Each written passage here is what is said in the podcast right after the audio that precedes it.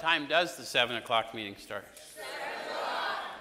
So, so welcome, welcome to Position of Neutrality. Welcome to New Freedom. Do we have any first-time visitors in New Freedom House tonight? All right, very good. We recognize you guys in blues. Welcome home, man. Seriously, we're glad you're here.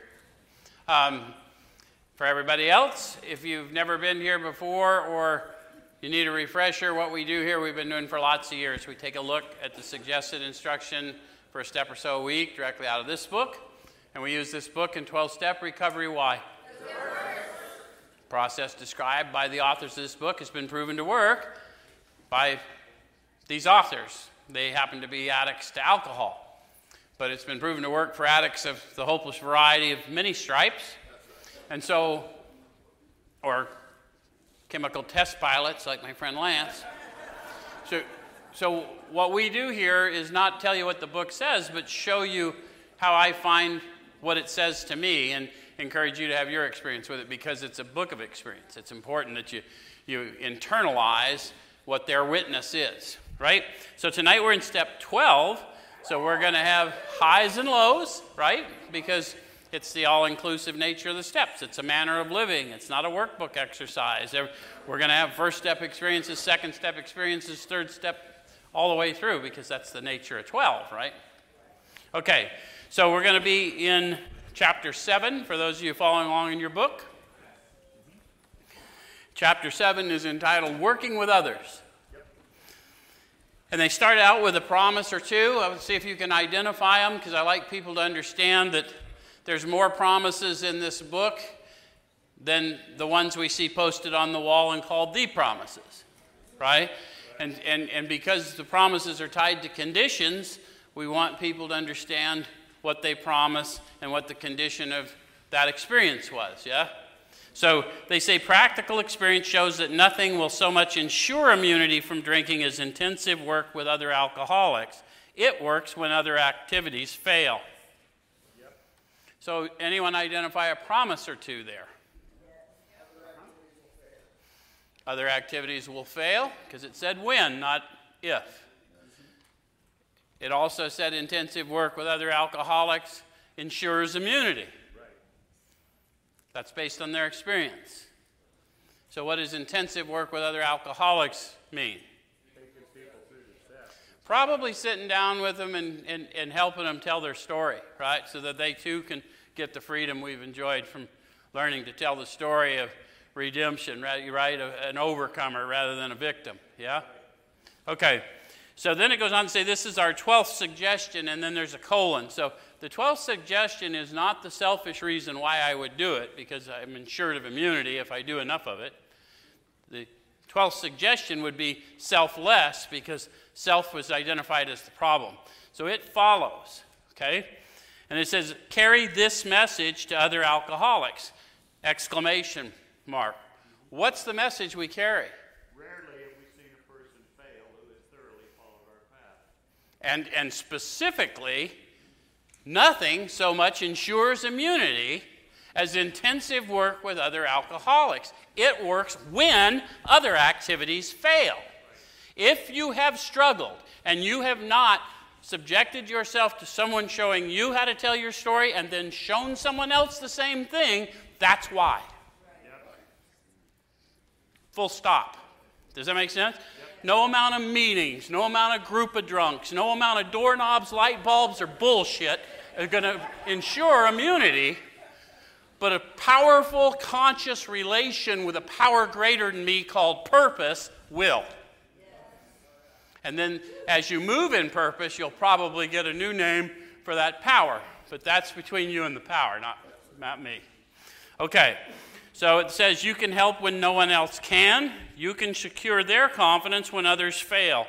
Remember, they're very ill. Why are they reminding me of that?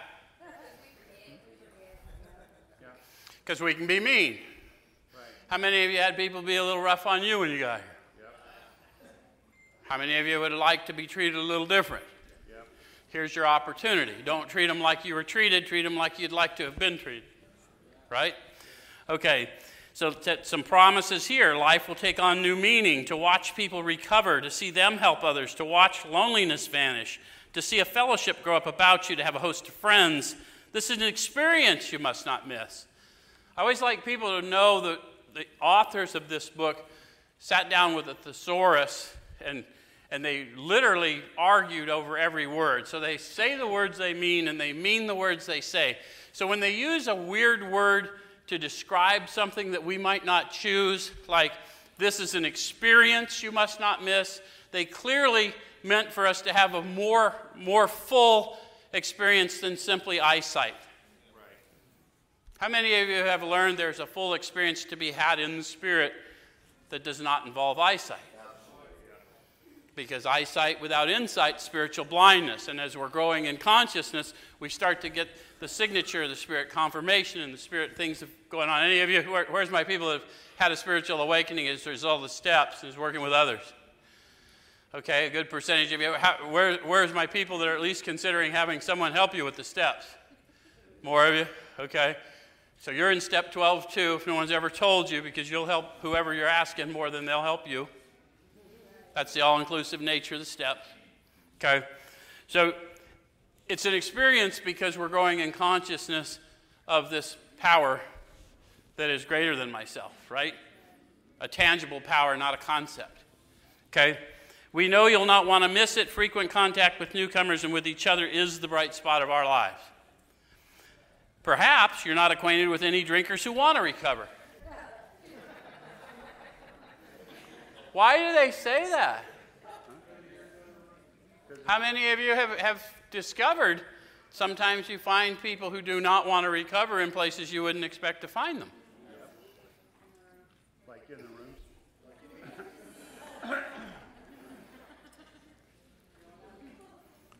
You can easily find some by asking a few doctors, ministers, priests, or hospitals. They'll be only too glad to assist you. Don't start out as an evangelist or a reformer.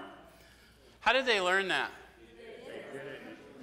Yeah, it's a book of experience. How many of you, when you first found out that there was a difference between going to meetings and actually the revelatory experience of the steps, then you started going to meetings and you thought, man, they're not doing recovery right here. Let me tune these motherfuckers up. Show them who God is, right? That's probably not the spiritual approach, right? But we all know that experience. It's not as effective, right? Okay. So don't start out as an evangelist or reformer. Unfortunately, a lot of prejudice exists. You'll be handicapped if you arouse it. Ministers and doctors are competent, and you can learn much from them if you wish, but it happens that because of your own drinking experience, you can be uniquely useful to other alcoholics. That's an interesting choice of words, too. Notice how they didn't say your drinking experience makes you uniquely useful, that makes you a drunk properly armed with the facts about yourself, this human condition of selfishness, dishonesty, resentment, fear, guilt, shame, and remorse that drove all my actions and was made my life so untenable that I had to medicate myself nearly to death. But I was restored from that to a place that my life exists in service to you. And I live it and I can prove it, and you can put a camera on me and follow me right? So that's impactful that I got drunk and hit the cop and then had, got thrown down the stairs in the Coconino County jail. That's just what happens to drunk folk that hit cops.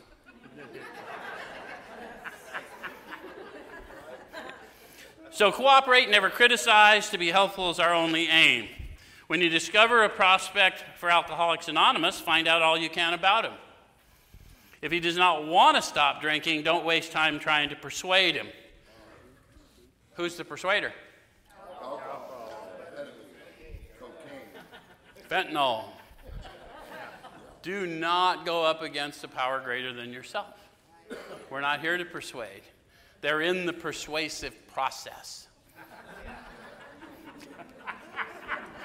It's where we tenderize so they can get, you know, a little bit reasonable. How many of you lived out there long and hard, sick, should be hospitalized every morning, going to do it again because what else are we going to do? And, and pleaded with whatever there was. Don't make me do it again knowing I'm on my way there to do it again. Anyone know what I'm talking about? Every bit of that was necessary to make me empathetic to the man I can talk to today that knows that experience. So I didn't get one day more than I needed, and I was not entitled to one day less than I needed. Okay, so if there's any indication he wants to stop, have a good talk with the person most interested in him, usually his wife. Get an idea of his behavior, his problems, his background, the seriousness of his condition, and his religious leanings. You need this information to put yourself in his place to see how you would like him to approach you if the tables were turned. Why did they teach me meditative practice? So I can ask the questions and start talking to the Spirit about the answers I've received and what is the proper approach. Because I'm not qualified, having just met this man or woman, to know what they need, but the Spirit in me that has sent me to them does. See how there was a lot of instruction in there that we have to unpack? because we have to know the experience to share the experience, right? You can't transmit what you don't have. You know what they don't tell us in here? You can't help but transmit what you do have.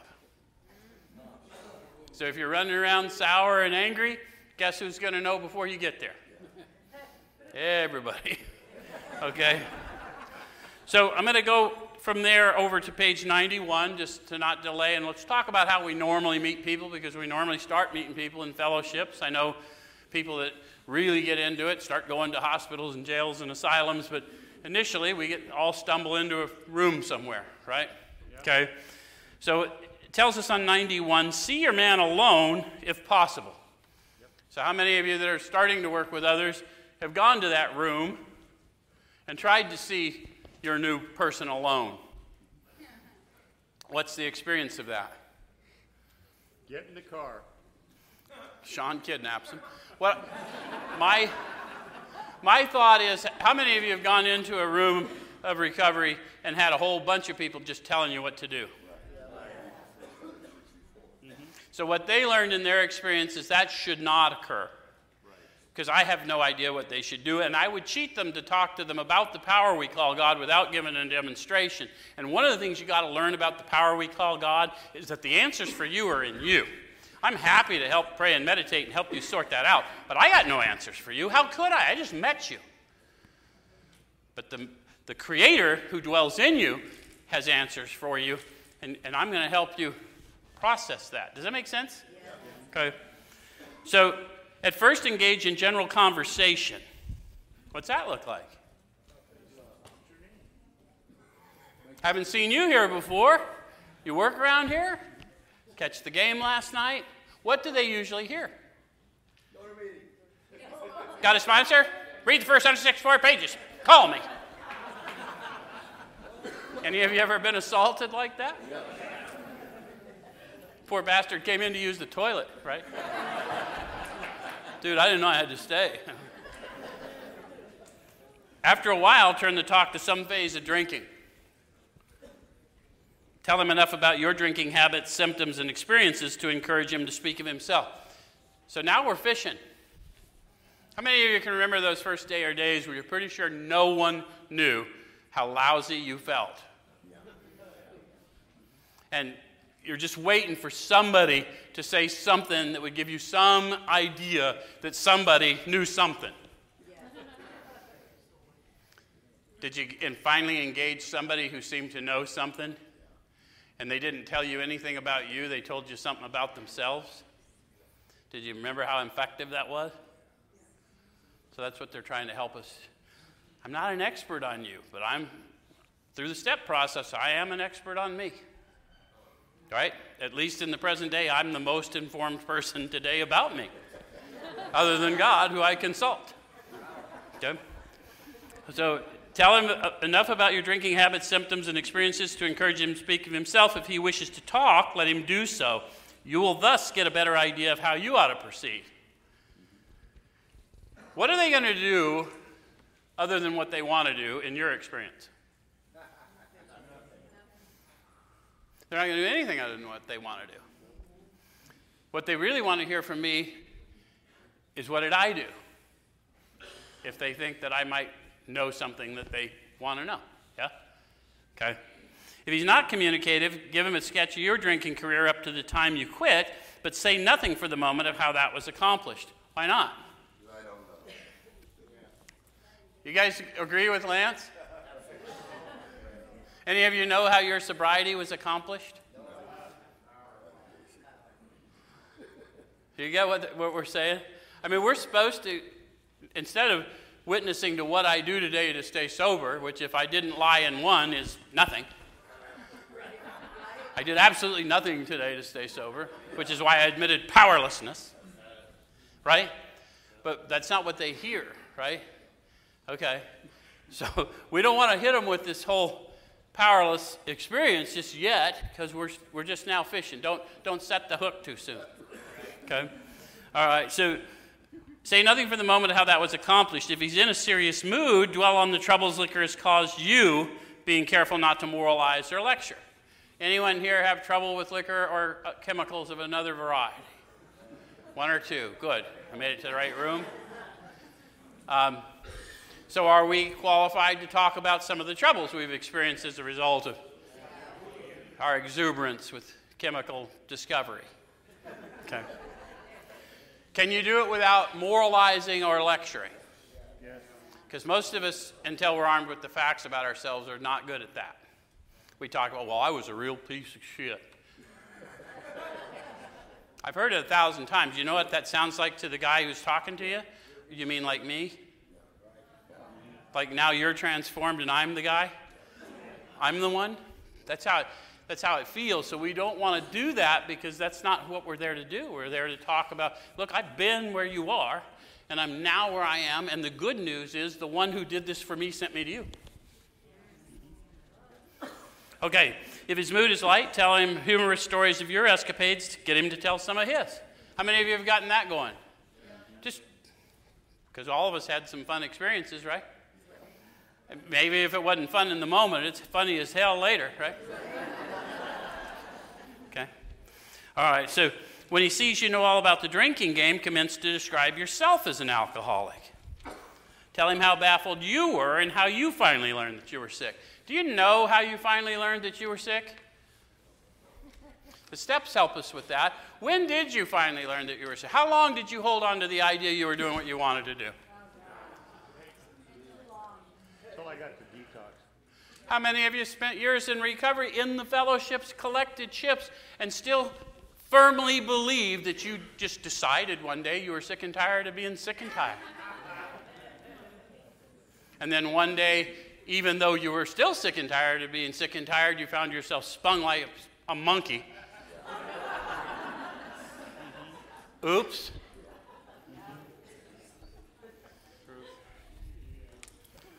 So give him an account of the struggles you made to stop. Show him the mental twist which leads to the first drink of a spree.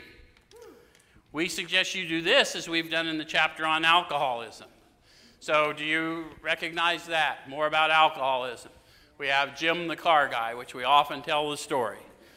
Jim didn't have a drinking issue until later in life, but he owned a dealership that he lost due to his drinking, and he encountered the AAs. And so then he had to go to work for the dealership he once owned, and they recount that he was on his way to work and he was a little agitated. Any of you ever had to take a diminished job as a result of your addiction or other wacky behaviors and on your way to work kind of lost your gratitude for the job? So that's what happened to Jim. And when he got to work, he had a few words with the boss, but nothing serious. And although Jim was at the dealership where people come to buy cars, he then decided to go out in the woods looking for people to buy cars. That's a perfectly rational thought. So, on his way out to these woods where car buyers hang out that don't come to dealerships, he went by a roadside place where they have a bar. But that's not a problem because he does not pick up no matter what. And he's been there many times. And so he's sitting there and he had a milk and a sandwich. And then the thought came to him you know, if I put whiskey in another glass of milk and another sandwich, couldn't hurt me on a full stomach. And the experiment went so well, Jim had another. And another. And then another trip to the asylum for Jim. Did anyone relate to Jim? If you've never put whiskey in milk, some of us have gone down to the trap house to show the fellows how good we're doing. Look at my new sober me. And then came back in a year or two, right? Okay. Okay. So you get that thing with Jim. Fred, Fred's the guy that he didn't get as bad. Any of you like Fred didn't, didn't take it as far as these AAs? Fred said, Thanks for the information, boys, but I'm not as bad as y'all, but you probably saved me a hassle. And a few months later, he went to New York, walked through a bar, thought a few highballs wouldn't hurt, came to a few days later in a cab. Right. Any relate? The, how about the, the, the jaywalker? Any of you relate to the jaywalker? This won't hurt me. Watch how bad. Yeah. Okay, so what they say is if he's alcoholic, he will understand you at once. I take it by your laughter that you're relating. So the good news is you're relating, the bad news is you just caught alcoholism.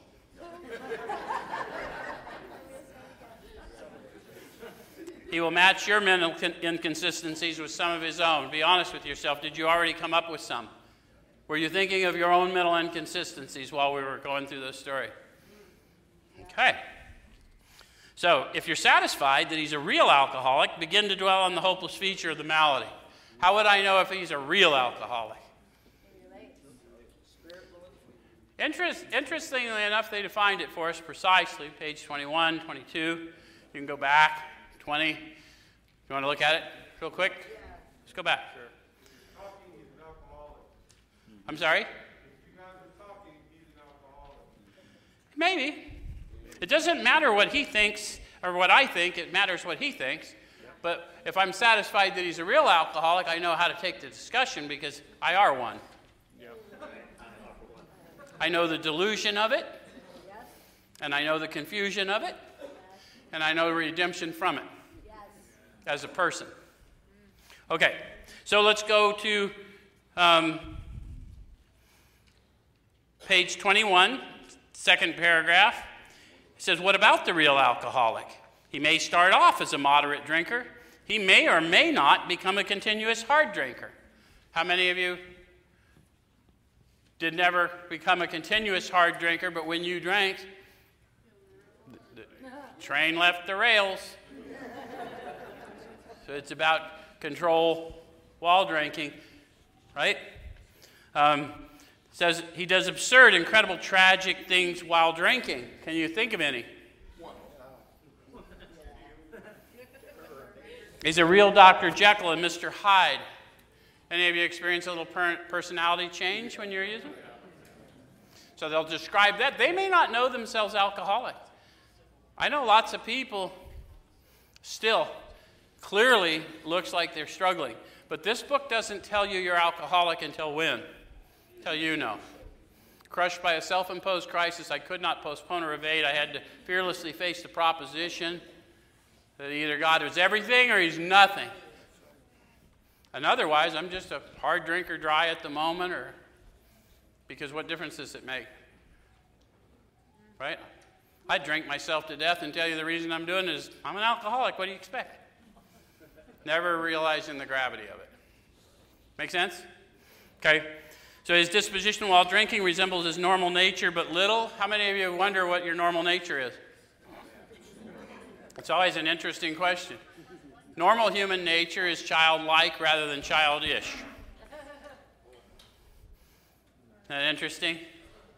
We used to hear the old timers talk about how we pole vault with over mouse turds.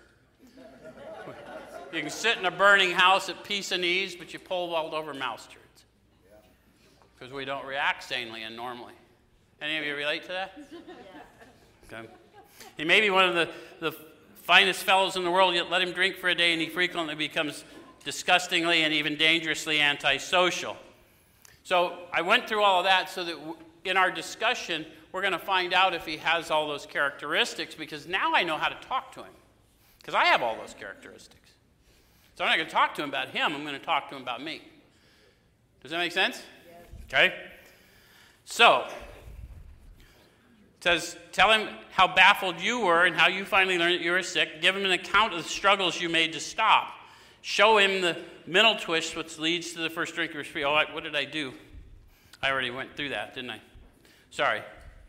Um, if you're satisfied that he's a real alcoholic, begin to dwell on the hopeless feature the malady. Show him from your own experience how the queer mental condition surrounding the first drink prevents normal functioning of the willpower. Do you know that from your experience?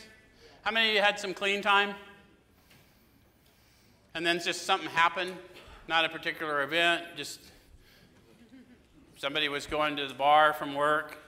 Man, it's been a hard week. I, I just need to go let off some steam. That ever happened to anybody? You're thinking, man, I've had a hard week. I'd like to let off some steam. Why can't I let off some steam? Has that ever happened to any of you? What did you guys find out? Those guys all went home. you went to prison. I, I didn't see you on the way there, but I went and lived under a bush. I wasn't far off. Right. But anyone relate to what we're talking about? Yeah. Okay. So don't at this stage refer to this book unless he's seen it and wishes to discuss it, and be careful not to brand him as an alcoholic. Let him brand. Let him draw his own conclusion if he sticks to the idea that he can still control his drinking, tell him possibly he can if he's not too alcoholic. Now, some people think we're telling him to go drink. That's not what we're saying. We're saying it's none of my business. I'm not the, I'm not the persuader.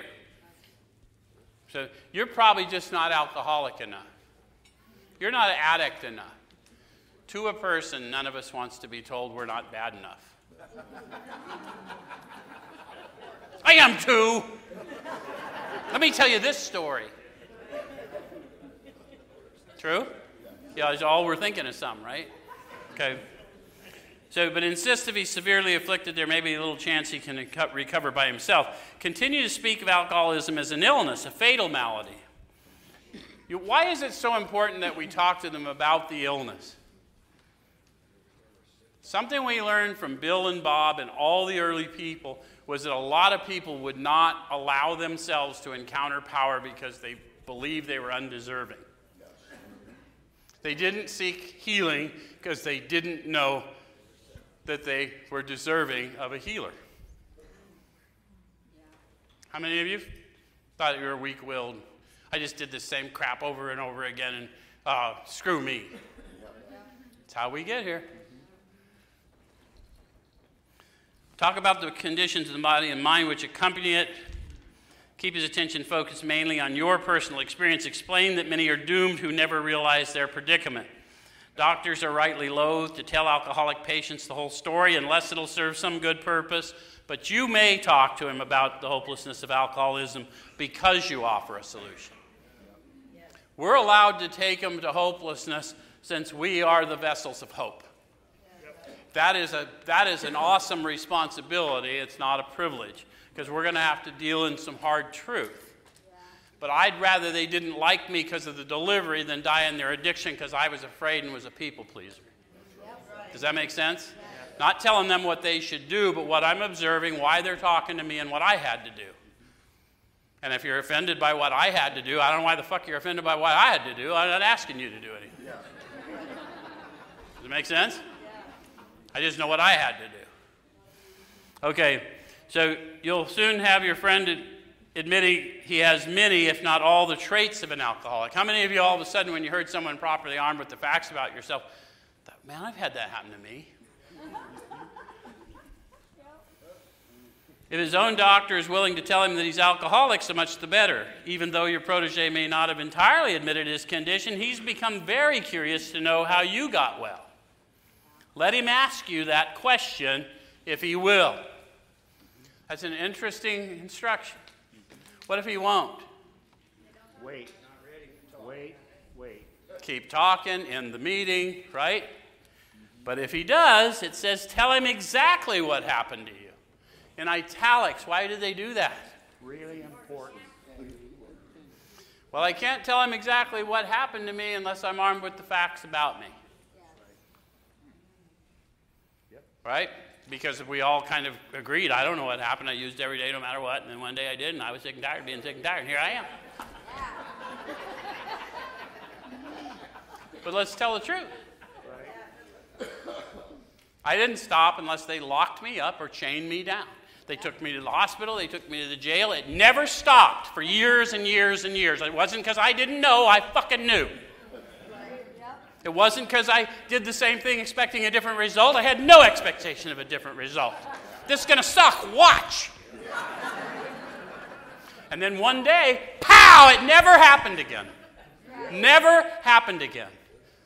And I was all of a sudden going through the steps, and I was learning that I was selfish, and I was dishonest, and I was inconsiderate, and I was full of guilt, shame, and remorse. And I was so pitiful that I could not live in my own skin and my own thoughts. So I medicated myself to death, and I couldn't even do that right. And I encountered this power, and I've never been the same. And I'm here to tell you, He sent me to you.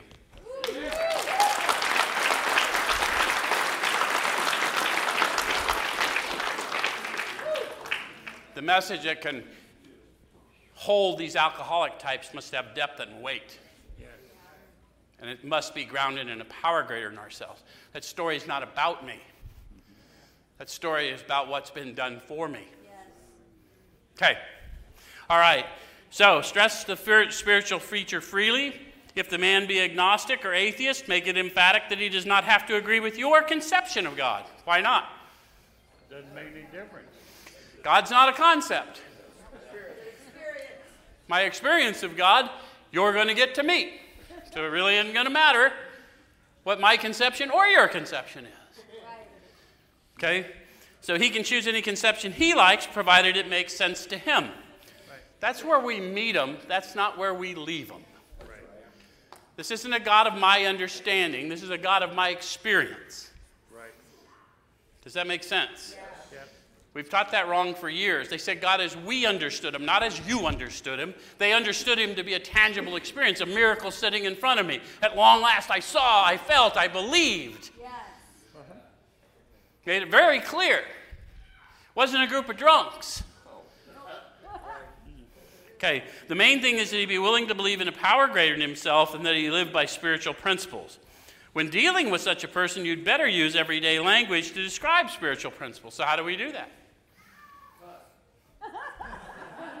You know what's kind of cool is the spiritual principles that is described in this book rather than subsequent books are pretty simple.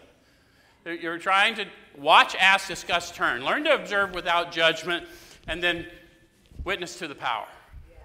Get your thoughts out of the way. How can you see the plank in you? Or the speck in your brother's eye when you can't see the plank in your own eye. Better remove the plank from your eye so you can better see to help your brother. All of it biblical, all of it spiritual principles, all discussed in inoffensive language. Watch for selfishness, dishonesty, resentment, and fear. When these crop up, we ask at once to be removed, discuss it with another, resolutely turn our thoughts to someone we can help. It's never me, I'm powerless. But I can clearly see what you need, and when I offer it to you, I gain access to power greater than me, and I get enough for me and you. I don't know how, I just know who. I know whose I am and who I am in Him. Okay? Okay, so there is no use arousing any prejudice he may have against certain theological terms and conceptions about which he may already be confused. Don't raise such issues no matter what your own convictions. That's why we're just talking to him about the steps. We're talking to him about the experience of a bunch of guys in 1935. Not my experience, not your experience. You can take it or leave it. This is their experience. I have found much of mine in it. But just because yours doesn't align with theirs, that doesn't mean they're wrong. Besides, if you want to argue with them, they're all dead. You're on your way. Keep working at it. your prospect may belong to a religious denomination, and his religious education and training may be far superior to yours. How, how many of you have encountered people with religious training who didn't like our 12 step approach? It's very common, right? Here's the thing, guys the religious folks and the recovery folks are talking about the same power, which is this whole facility is trying to bring those back together. Biblically, Christ stood between Simon the Zealot and Levi, the tax collector, and he brought the opposing forces together to change the world. So it's not without precedent. And now we want all of you who go to church and all of you who go to recovery to come celebrate this active life of healing that we call recovery from the human condition, right? Which is what this healing center is designed to do. Okay? So, so um, says in that case, he's going to wonder how you can add anything to what he already knows. Have you ever had somebody so schooled in scriptures or in some other teaching that they just couldn't hear you? Do you trust the power in you? Yes. I one time was sitting with a guy who had been through pretty advanced rabbinical training. I'm not that scholar. He was speaking to me from the Torah and from the Kabbalah and from a number of uh, teachings. And all of a sudden, in the middle of that conversation, things were coming out of me, proving to him from his own books what I was saying to him about the steps. Wow. And he stopped me in the middle of it. And he says, How do you know that? And I said, Well, I don't, but I already told you you weren't talking to me. True story. True story. That stuff happens to us when we're in the Spirit. So, but he'll be curious to learn why his own convictions have not worked and why yours seem to work so well. So we can point out to them, I understand your biblical knowledge or your religious knowledge is extraordinary, but you're dying in addiction and I'm not. You might want to, let, let's check the workbook. Okay. It's okay to, not to be mean, but to call attention to the obvious, right? There's a reason we're having this encounter. Okay, he may be an example of truth that faith alone is insufficient. How many of you have been an example of that? Plenty of faith, no action. Right? So no one knew you had faith. Okay. To be vital, faith must be accompanied by self sacrifice and unselfish constructive action. Let him see that you're not there to instruct him in religion. Admit that he probably knows more about it than you do. But call his attention to the fact that however deep his faith and knowledge, he could not have applied it or he would not drink. Just the obvious, right? Right. Okay, so I'm going to go to page 94. And in there they say outline the program of action explaining how you made a self appraisal. Now, in order to do that with credibility, one would assume that I would have had to make a self appraisal. Yep. Otherwise, I couldn't explain how I had done so.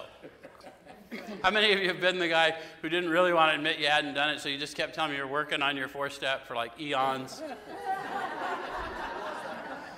and you're pretty sure you had them all fooled and And the reality is, you know, we know, right? Those of us that have, we know. And you ain't lying to me.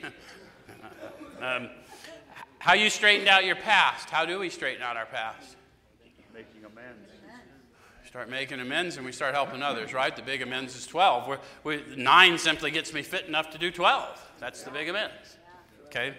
Um, and why you're now endeavoring to be helpful to him. Why am I endeavoring to be helpful to him?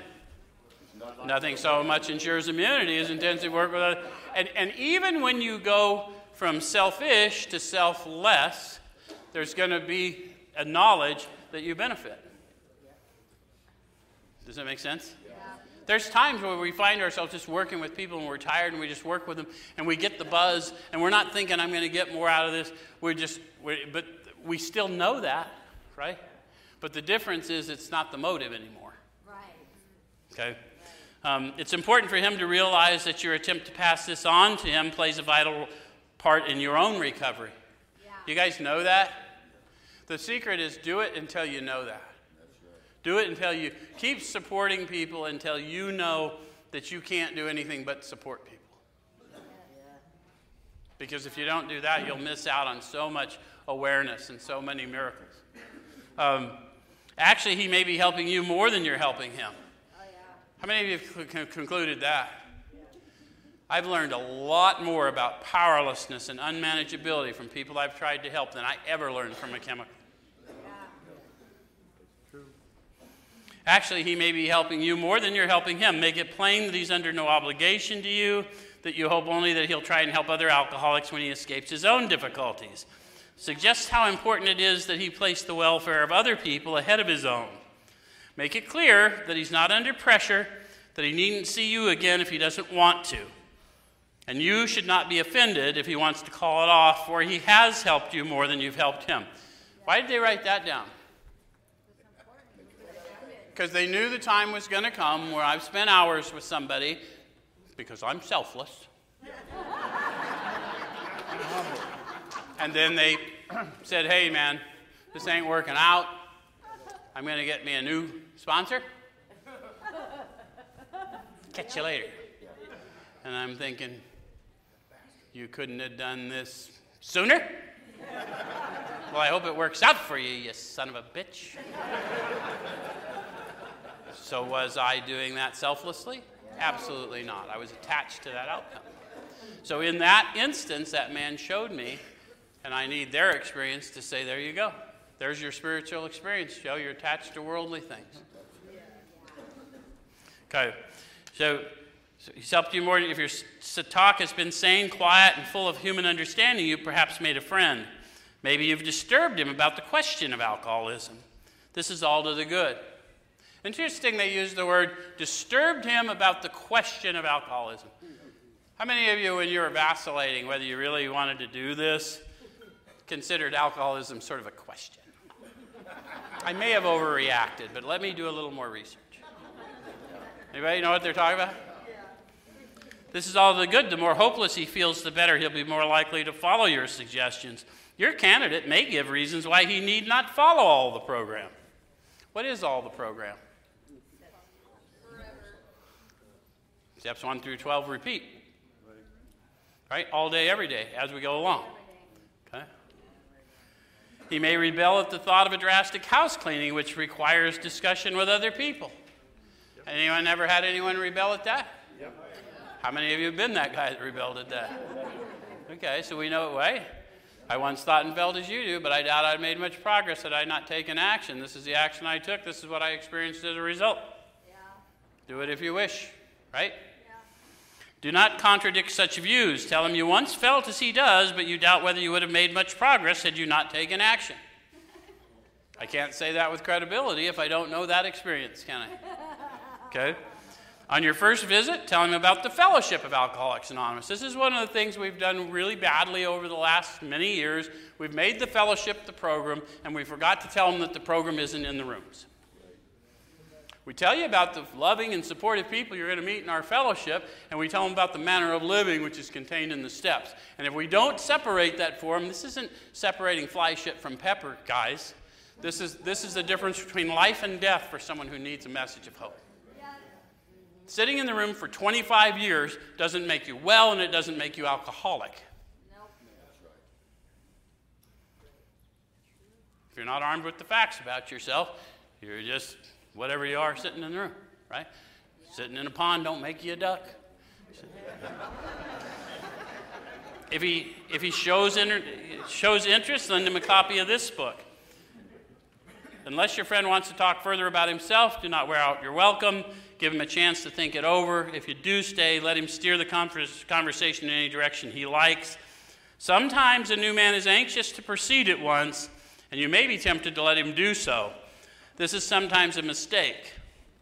If he has trouble later, he's likely, likely to say that you rushed him. So, no one finds God without a desire from within. So, it's a process. Some people go through the steps in a day, some people don't go through the steps for years.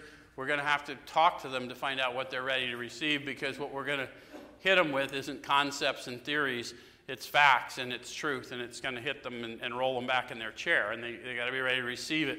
Make sense? Yeah. Okay, so um, I'm going to jump over to, because I, I don't want to miss something, I want to go to page 96 they warn us if we're new at taking people through the steps that, you know, not everybody gets well. And not everybody gets well because they encountered me. Right? It's not a scorecard. Um, if I'm still counting how many people I've worked with, then I'm taking myself too seriously. Yeah. Right? I used to work for a government agency. I never counted the number of forms I filled out. It's just fucking work, guys. Right? Okay. Do not be discouraged if your prospect does not respond at once. Search out another alcoholic and try again. You're sure to find someone desperate enough to accept with eagerness what you offer. What do we offer? Recovery. Yeah, we, we offer an encounter. We offer love and tolerance. We offer any number of things, but the reality is, until they're ready to receive it, it's not going to matter what we think we offer, right? We find it a waste of time to keep chasing a man who cannot or will not work with you. If you leave such a person alone, he may soon become convinced that he cannot recover by himself. To spend too much time on any one situation is to deny some other alcoholic an opportunity to live and be happy. One of our fellowship failed entirely with his first half dozen prospects. He often says that if he had continued to work on them, he might have deprived many others who have since recovered of their chance. Any idea who they were talking about in that passage? Yeah, so they're talking about Bill W. Think about how many millions would have been cheated had he stopped at six. We're among them. Some of you felt that. Who felt that? So that was prophecy from way back then, and we felt the effect of that revelation all the way to now. That's, that's the timelessness of the power we encounter. Just so you know, they said, You'll surely meet some of us as you trudge the road of happy destiny. And we just met them tonight, didn't we? Because we just shared that experience with them. Suppose you're now making, oh, I'm going to jump from there. I don't want to do that. 97. 97, never avoid these responsibilities. So they went into this dia- dialogue about offering money, housing, things that we often do, right? Um, never avoid these responsibilities, but be sure you're doing the right thing if you assume them. So, how would we be sure? By our practice. It feels. Yeah, you're going to have to check it with the Spirit, aren't you? Am I doing the right thing or am I doing harm? Right? Helping others is the foundation stone of your recovery. Now they made it personal, didn't they? I'm not here for them. I'm not the savior of you.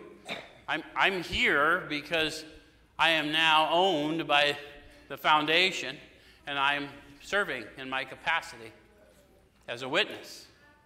Yeah? Okay? A kindly act once in a while isn't enough. You have to act the Good Samaritan every day if need be. Any of you recognize that reference from another book? The Good Samaritan's the one unlikely to help. It wasn't the legal folk, it wasn't the religious folk, it was the Samaritan, who it wasn't even legal for him to stop and help bandage the man's wounds, but he did stop and bandage. He was his brother's keeper because it was the right thing to do, even though it was illegal in the time. And he not only helped him, he took him to the inn and he paid his tab and he said, I'll be back in a week to settle up. I might have to do that every day if need be. That's a, is a profundity of that is important that we internalize. Okay? Um, it may be the loss of many nights, may mean the loss of many nights' sleep, great interference with your pleasures, interruptions to your business. It may mean sharing your money in your home, counseling frantic wives and relatives, innumerable trips to police courts, sanitariums, hospitals, jails, and asylums. Any of that sound familiar to you? Yep. How many of you made it to those places on your own and someone visited you? Do you remember their name? No, they were nameless foot soldiers for God. And that is my unending debt. Yep. Because they were there for me. And I don't know how many it took, but it took however many it took. Right? Your telephone may jangle at any time of the day or night. Your wife may sometimes say she's neglected. Don't have one of those anymore. you neglected her. Um, a drunk may smash the furniture in your home or burn a mattress. You may have to fight with him if he's violent. And sometimes you'll have to call a doctor and administer sedatives under his direction. Another time you may have to send for the police or an ambulance. Occasionally you'll have to meet such conditions. You guys relate to all that? That is our job description. And number three, they told us you have a new employer if you keep close to him and perform his work well, right? And there it is. They just laid out the job description for it. Because someone did it for me. It's not like this is a mystery, folks. We had a map laid out long before I thought anyone gave a damn whether I lived or died. There were people sitting in rooms like this, sending people out for guys like me. And they didn't know there was going to be a room like this for people that have been sitting somewhere else for all these years. But God knew that. That's how important it is to pay that debt. We seldom allow an alcoholic to live in our homes for a long time. It's not good for him, and sometimes it creates serious complications in the family. Though an alcoholic does not respond, there is no reason you should neglect his family. You should continue to be friendly to them. The family should be offered your way of life, so we'd have to be able to talk to them about a manner of living that teaches that, you know, although you think that the world's causing how you think and feel, that's not what's happening. You're powerless over, over your addict is your addiction your powerlessness, and we need to tap you into the Spirit so you can allow life to be life without taking it personally. We've got to outgrow your sensitivities, right? We have every opportunity to mention, because I was once as hopeless as their loved one, and I had family members just as hopeless as they are, and I'm here to tell you God never sends me in to treat hangnails. If I'm here, this is a serious mission. I don't know which of you is here for the healing, but I was sent as the vessel. Right? yep Why wouldn't we tell them that? Isn't it true? Yes. Okay. So I'm going to jump from there to 98. Last week we did 10 and 11, and we talked about learning, growing in understanding and effectiveness, learning when and how to give. Remember that lesson, those of you who are here? I told you by this week we'd get to what? The when and how. Okay, so on 98, it's not the matter of giving that's in question, but when and how to give. That often makes the difference between failure and success. Whose? The new man. Exactly. The new man within who can't fail, and my consciousness of him. Yeah? The minute we put our work on a service plane, the alcoholic commences to rely upon our assistance rather than upon God. Have you ever done that? not allowed someone to have their experience thinking you were doing the right thing? How many have had someone do that for you? And so, so there's serious consequences to that, right? Um, he clamors for this or that, claiming he cannot master alcohol until his material needs are cared for. Nonsense. Some of us have taken very hard knocks to learn this truth job or no job, wife or no wife, we simply do not stop drinking so long as we place dependence upon other people ahead of dependence on God. That's pretty declarative because God to them is not a concept or a theology. God is tangible power from within. Right? And I need that. I need that spiritual connection. I need that. The opposite of addiction is not abstinence, it's connection. Okay. Burn the idea into the consciousness of every man that he can get well regardless of anybody. How do we burn that idea into consciousness? And powerful witness. Right? Regardless of what you think you're going through and how difficult it is, all of us come here with a story. All of us have been through difficult times. And while I cannot prevent the difficult time for you, I can walk with you through it because I'm empowered to do so. Yes? Okay. The only condition is you trust in God and clean house. I'm going to jump from there over to, let's see. Hmm. What did I want to do? Okay, let's do look at page 100 since Sean brought up the new man. First paragraph. Both you and the new man must walk day by day in the path of spiritual progress. How many of you, when you read that the first time, maybe when you're hearing it now, are thinking they're suggesting you always have a new one in the steps? So I've heard people teach that, but that's not, not what they're talking about. How many of you have determined that although you often still think like you, there's some other presence within you that thinks better than you? Yes. And oftentimes is empowered to behave better than you, even though you're thinking just like you kinder than you feel like being, power to love the unlovely, power to tolerate the intolerable. When you grow in consciousness of that tangible power, you're walking day by day with the new man. And it's growing consciously greater within me, yes? Okay. Um, Then it goes on to tell you that if you persist, remarkable things will happen. So, where's my people that come from a Christian persuasion? So, what they're suggesting to us is signs and wonders follow us just as we were told. Remarkable things will follow. Okay? When we look back, we realize that the things which came to us when we put ourselves in God's hands were better than anything we could have planned. How many of you have got there in your How many of you have ended up in a space in your life where things are better than you ever mapped out and you're better than you ever hoped for? That's amazing because we didn't come here for that, did we? I came reluctantly. Follow the dictates of a higher power, and you'll presently live in a new and wonderful world no matter what your present circumstances. That's profound for everyone that comes in these rooms because most of us have had some tough beginnings. I can tell you that I was homeless, and I'm not good at homelessness.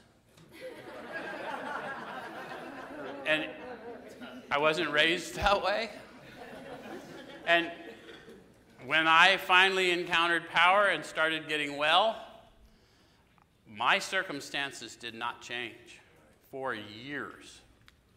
But I presently lived in a new and wonderful world. Right then, right now. That's a fact. That happened for me. And I know I've watched it happen for many others. Matter of fact, Sean was there and he was down at the homeless shelter and had me watch it happen for I don't know how many, but there we were. Miracles watching miracles. Um, when working with a man and his family, you should take care not to participate in their quarrels. Let's see, what else we want to do? I don't want to do that. Okay. I don't want to get in their quarrels. Okay, I'm going to go to 103. And I'm just going to sign off the way they sign off the chapter. Someday we hope that Alcoholics Anonymous will help the public to better realization of the gravity of the alcoholic problem. So, Alcoholics Anonymous to them was not a fellowship because the fellowship was not named Alcoholics Anonymous at the writing of this book. The book was named Alcoholics Anonymous, the fellowship was later named that. So the book was intended to be studied because their witness was profound. Half of them atheists or agnostics, all radically delivered from a hopeless state of mind and body. Long term sobriety, efficacy in the 65% range from 1939 to 1955. That's how profound the experience was. So they were hoping that people would read this book, not twist it, not gum it up. That's what they're hoping. That's what they wrote here. Um, but we shall be of little use if our attitude is one of bitterness or hostility. Drinkers will not stand for it. So, as bad as we know we've mucked it up as a class, we've still got to find in our hearts the love and tolerance for all the people that are misinforming and all the people that are still suffering and try and point out to them exactly what we do here. There's a difference between fellowship and program. God is real, God's not out there, God's in here. Get with it. I'm going to show you soon a couple things. Right? Okay? So, after all, our problems were of our own making. Bottles were only a symbol. Besides, we've stopped fighting anybody or anything. We have to. So that's where they end the chapter. I want to point out to everybody families are welcome here. You guys that are members, your families are welcome here. If you didn't know that before you got here, welcome them in next week. We do this every week. Saturday, uh, Pastor Harrison, Chaplain Harrison, is going to fill in for Sam Lee because he's going to Yuma Prison to let them know that people are thinking about him while they're in there. And any of you can bring your family to that too. Thank you very much.